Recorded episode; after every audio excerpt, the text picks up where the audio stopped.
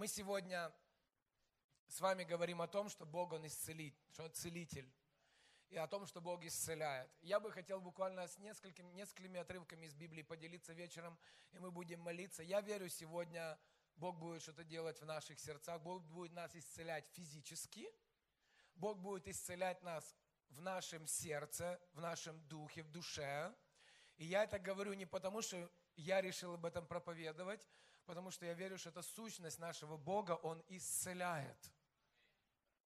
Понимаете, то есть кто бы что ни думал о Боге, сущность нашего Бога, Он исцелитель, Он исцеляет. Прошлое воскресенье мы, у нас было классное собрание в Киеве, мы тоже молились об этих, о людях многих. И знаете, я, честно вам скажу, я один из тех пасторов, я не очень люблю, когда, знаете, такие дяди с громкими именами вот молятся за людей, и они там вот, знаете, я верю, Бог через любого человека может работать, но я верю, что Бог может работать через каждого человека в церкви. Потому что исцеляет не дядя, а исцеляет Иисус Христос. Бог может особенный дар дать кому-то человеку и особенно помазать на этот дар. Слава Богу! Но все-таки в обыденной нашей жизни мы с вами простые люди. Но у нас необычный Бог, в которого мы верим.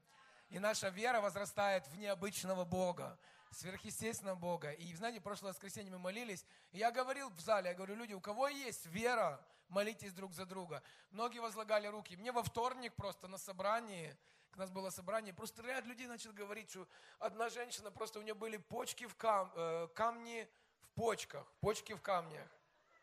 Ну, это в стадии запущенности, да. И просто она говорит, что у нее сразу после этого собрания за нее молились. Ну, она не буду вдаваться в подробности, но она реально стала себя чувствовать лучше. Другая девушка, она шла в понедельник, ушла на исследование. И просто врачи вообще после этого исследования, а у нее было повторное исследование. Они просто посмотрели, говорят, у вас вообще ничего нет. И из-за нее никто особенно не молился. Я верю, что у нее была вера, и Иисус ее исцелил в этот день. Аминь.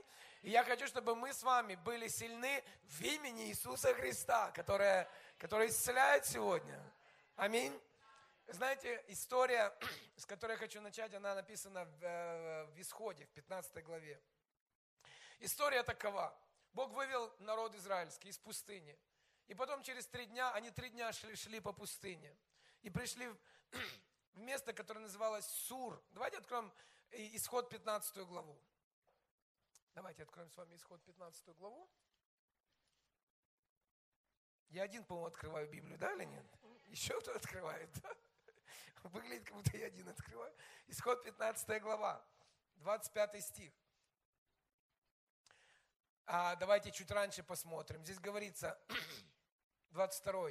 «И повел Моисей израильтян от Черного моря, и они вступили в пустыню Сур, и шли они три дня по пустыне и не находили воды.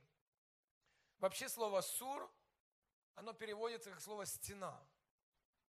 Это очень символично, что именно это же название использовано пустыне, потому что мы иногда в нашей жизни подходим такое впечатление к какой-то стене. Такое впечатление, что мы подходим, и мы, знаете, мы там пустыне им даже нечего было пить. Может быть, ты подходишь сегодня в своей жизни, ты давно хочешь исцеления, его давно уже нет. Ты как будто в стену бьешься. Может быть, у тебя в душе какая-то, может, у тебя с родителями проблемы. Я не знаю, много молодых людей. И ничего не решается. Может быть, в семье у тебя давно уже на грани, и никуда это не двигается. И знаешь, в этот момент, тут самое интересное, что в этот момент, когда они были в этом состоянии, они начали роптать. Они видели чудо Божье, а потом они начали роптать. Здесь говорится, Слава Богу за Моисея, потому что в 24 стихе говорится, возроптал народ на Моисея, говоря, что нам пить. 25 стих. Моисей возопил Господу, и Господь показал ему дерево. И он бросил его в воду, и вода сделалась сладкой. Там Бог дал народу устав и закон, и там испытывал его. Слушайте дальше. И сказал, если ты будешь слушаться гласа Господа, Бога твоего, и делать угодное пред очами Его, и внимать заповедям Его, и соблюдать все уставы Его, то не наведу на тебя ни одной из болезней. Если ты в своей жизни любишь Бога, исполняешь Его Слово, Бог никогда на тебя не наведет болезнь. Это не Его воля, чтобы ты болел. Нет воли Божьей, чтобы ты завтра заболел. Нет. Болезнь может прийти по разным причинам, но они приходят от Бога. И дальше смотрите, но если, дальше говорится в 25, 26 стихе, все уставы его, не наведу на тебя ни одной из болезней, которые навел я на, Егип, на Египет. Но я, Господь, целитель твой. Господь Иегова Рафа. Господь целитель твой. Даже если это произойдет, ты не один. Я твой целитель. Аминь. Вы знаете, что в, э, в Новом Завете есть очень много ситуаций, когда Иисус ходил, и Он исцелял людей физически. Когда Иисус пришел уже во плоти, то все, что о нем было написано в прошлом, Бог Рафа, исцелитель, обеспечитель, Бог показывал это в жизни людям вживую.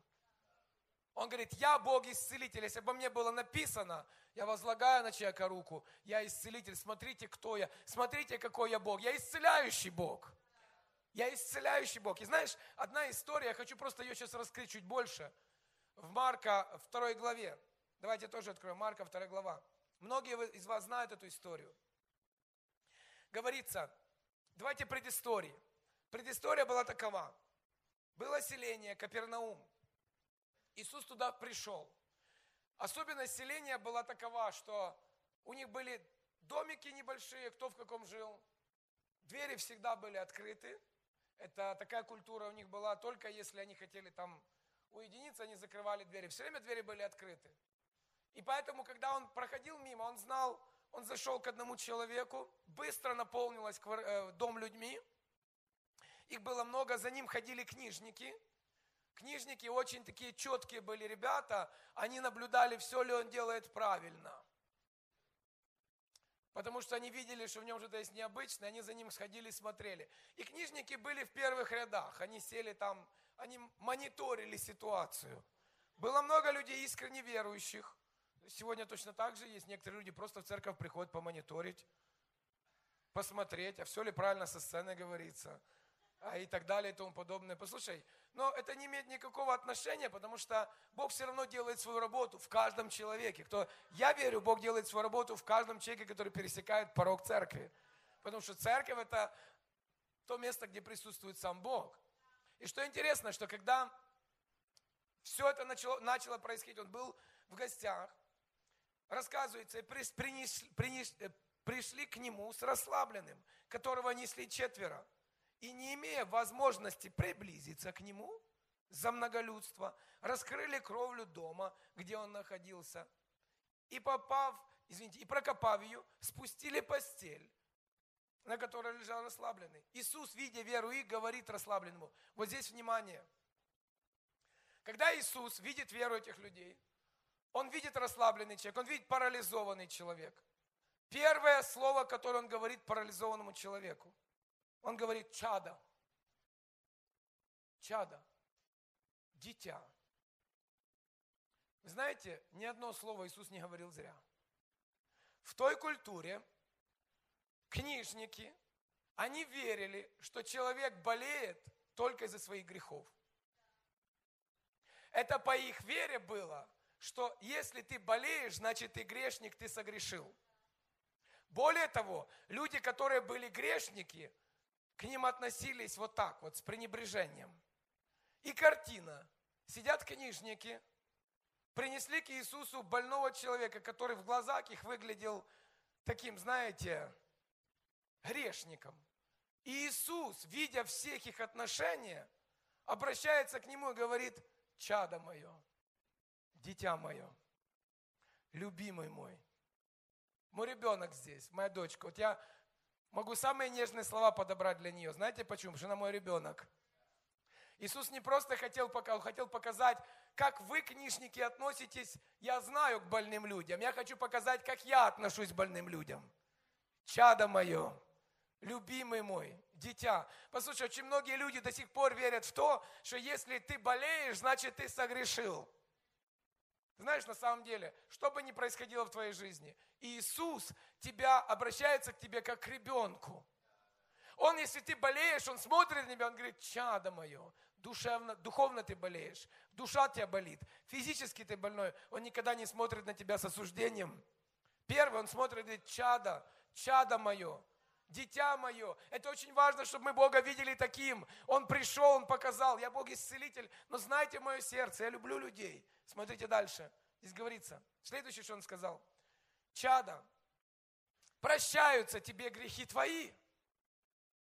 Он его пока еще не исцеляет. Он ему говорит, прощаются тебе грехи твои. И вот здесь, я думаю, начинается большой знак вопроса в голове книжников. Он прощает грехи? Книжники верили, что простить грех может только Бог. Только Бог. Сам Бог, имя которого даже вслух не произносили. Он только имеет право прощать грехи. Смотрите дальше. Здесь говорится, прощаются тебе грехи твои. Тут сидели некоторые из книжников и помышляли в сердцах своих, что он так богохульствует. Кто может прощать грехи, кроме одного Бога? Но они это не говорили вслух. Они побаивались. Было много людей. Они хоть и были правильные, но слегка трусливые. Они боялись сказать это вслух. Смотрите, что было дальше. А, восьмой стих. Иисус в тот час, узнав духом своим, что они так помышляют в себе, сказал им, для чего так помышляете в сердцах ваших? Девятый стих, вопрос. Что легче, сказать ли расслабленному прощаются грехи тебе? Или сказать, встань, возьми свою постель и ходи? Знаете, что на самом деле он имеет в виду? Очень такой стих, который мы не всегда понимаем. Он говорит, другими словами, Иисус говорит, любой человек, проходимец, может подойти к любому и сказать, прощаются тебе грехи твои. Прощаются тебе грехи твои. Он говорит, это сказать несложно. А знаете, что сложнее? Чтобы человек потом встал и начал ходить. Он говорит, а вот сложнее сказать другое. Но я вам подтвержу и первое, и второе. Смотрите внимательно, что происходило дальше. Девятый стих. 10 стих. Но чтобы вы знали, что Сын Человеческий имеет власть на земле прощать грехи, говорит расслабленному.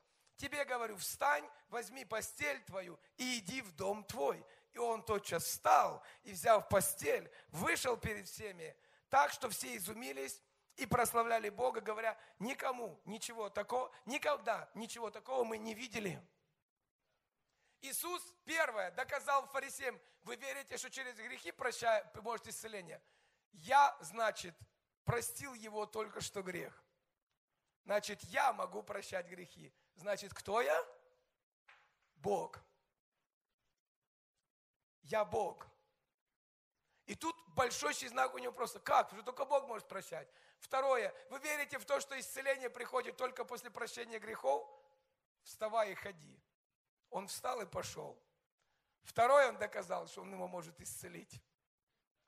И все, кто были вокруг, начали, начали славить Бога. Потому что ничего подобного не видели раньше. Правильно, потому что не было другого имени до этого момента, который мог бы так делать, как только имя Иисуса Христа. Я хочу тебе сказать, ты знаешь, с тех пор ничего не изменилось. Сегодня Иисус тот же. И знаешь, что разделяет тебя или меня от чуда? Одна вещь. Это то, есть ли в нашем сердце вера в то, что Бог может тебя исцелить. Знаешь, еще скажу одну вещь важную. Когда, если здесь есть родители, вы, наверное, знаете, когда, не дай Бог, заболевает твой ребенок, ты всегда себя чувствуешь так, лучше бы я заболел. Ты всегда себя чувствуешь, я готов прямо сейчас вот все, что болит у моего ребенка, я хочу, чтобы это у меня болело, лишь бы у нее не болело. Или у него, правильно? Это знаете, что это сердце отца. Это сердце матери. Да? Так вот я вам хочу сказать, что когда из, у Бога такое было, есть отношение к человеку, к человеку, то Он сделал что-то, чтобы это действительно был ответом для всех поколений. Знаете что? В Исаии говорится, но Он извязлен был за грехи наши и мучим за беззаконие наши. Наказание мира нашего было на нем. Ранами Его мы исцелились. Ранами Его мы исцелились. Я, как физический человек, Я не могу забрать физически болезнь на себя, ребенка, знакомого, друга, но Он может. И он пошел на крест и сказал, с этого момента, когда я отдаю свою жизнь и дальше, из-за того, что я вас люблю, я отец, мое сердце по вам, ранами моими, вы исцелены с этого момента. Нет ничего, что может удержать болезнь у вас, в вашем теле. Я там эту болезнь забрал на кресте. Я отец, который вас люблю и который еще и Бог. Я могу сделать так, что у вас не будет болезни. Аминь. И знаете, я хочу еще одну историю рассказать. Э, вернее, важный момент один. А, в Деяниях, в Деяниях в 14 главе, это уже история рассказана о, о, о, о Господи, заговариваться начал, о Павле. Можно команду, чтобы вышла на сцену, да? Выйдите, пожалуйста, на сцену. Вы знаете, что потом, когда уже Иисус, Он был на кресте, когда Он отдал свою жизнь, что после этого происходило? Другие люди видели чудеса, которые Бог делает уже после того, когда Он умер и воскрес. Вот смотрите, Деяние 14 глава с 8 стиха. В Листре некоторый муж, не владевший ногами, сидел, будучи хром от чрева матери своей, и никогда не ходил. Никогда не ходил. Может, в твоей жизни есть сферы твоей жизни, в которых ты никогда не ходил. Никогда. Ты знаешь, мы иногда так вживаемся с болезнями, что нам кажется, мы с ними родились. Тебе иногда кажется, что эта болезнь так, она моя, часть меня. Или проблема, может быть, ты никогда не испытывал благословения финансовое. Тебе это не знакомо. Ты не знаешь, как это. Может, ты всегда считал, что тебя никто не любит, ты никому не... Я не знаю, ты жился с этой мыслью. знаешь, что дело в том, что здесь рассказана ситуация, что был человек хром от чрева матери своей и никогда не ходил. Но слушал говорившего Павла, который взглянул на него и увидев, внимание, следующие слова ключевые, что он имеет веру для получения исцеления. Может быть, у тебя не было раньше опыта в исцелении, в прорыве в жизни, в каких-то серьезных вещах. Я не знаю, но может быть, ты сегодня слушаешь меня, так же, как тот человек тогда слушал Павла. И вдруг в твоем сердце начинает появляться вот эта вера.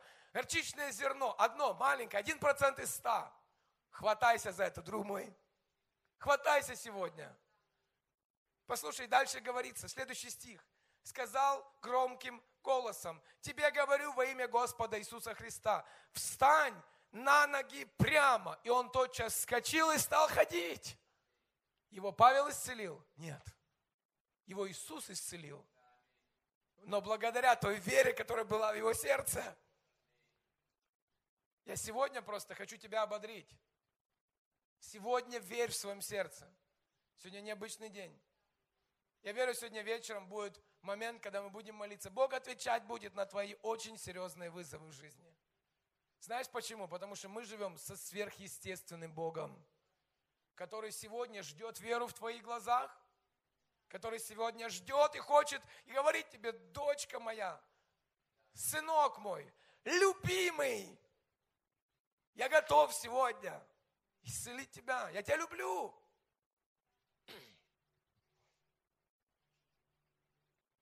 Я хочу тебе сказать, что в Матфея в 4 главе 23 стих, он созвучен с исходом. Я начинал с этого сегодня эту проповедь, что Бог говорит, если вы будете слушать голоса моего, если вы будете слышать меня и будете поступать по слову моему, тогда я не наведу на вас никогда болезни, я буду вашим исцелителем. Ты знаешь, что когда Иисус был здесь на земле, Он фактически сделал то же. Он ходил по земле, Некоторые люди бегают просто за исцелением. Некоторые люди приходят в церковь только из-за того, им нужно просто покажите мне чудо исцеления. Мне больше ничего не нужно. Исцеление. Я вам хочу сказать, Бог исцеляет.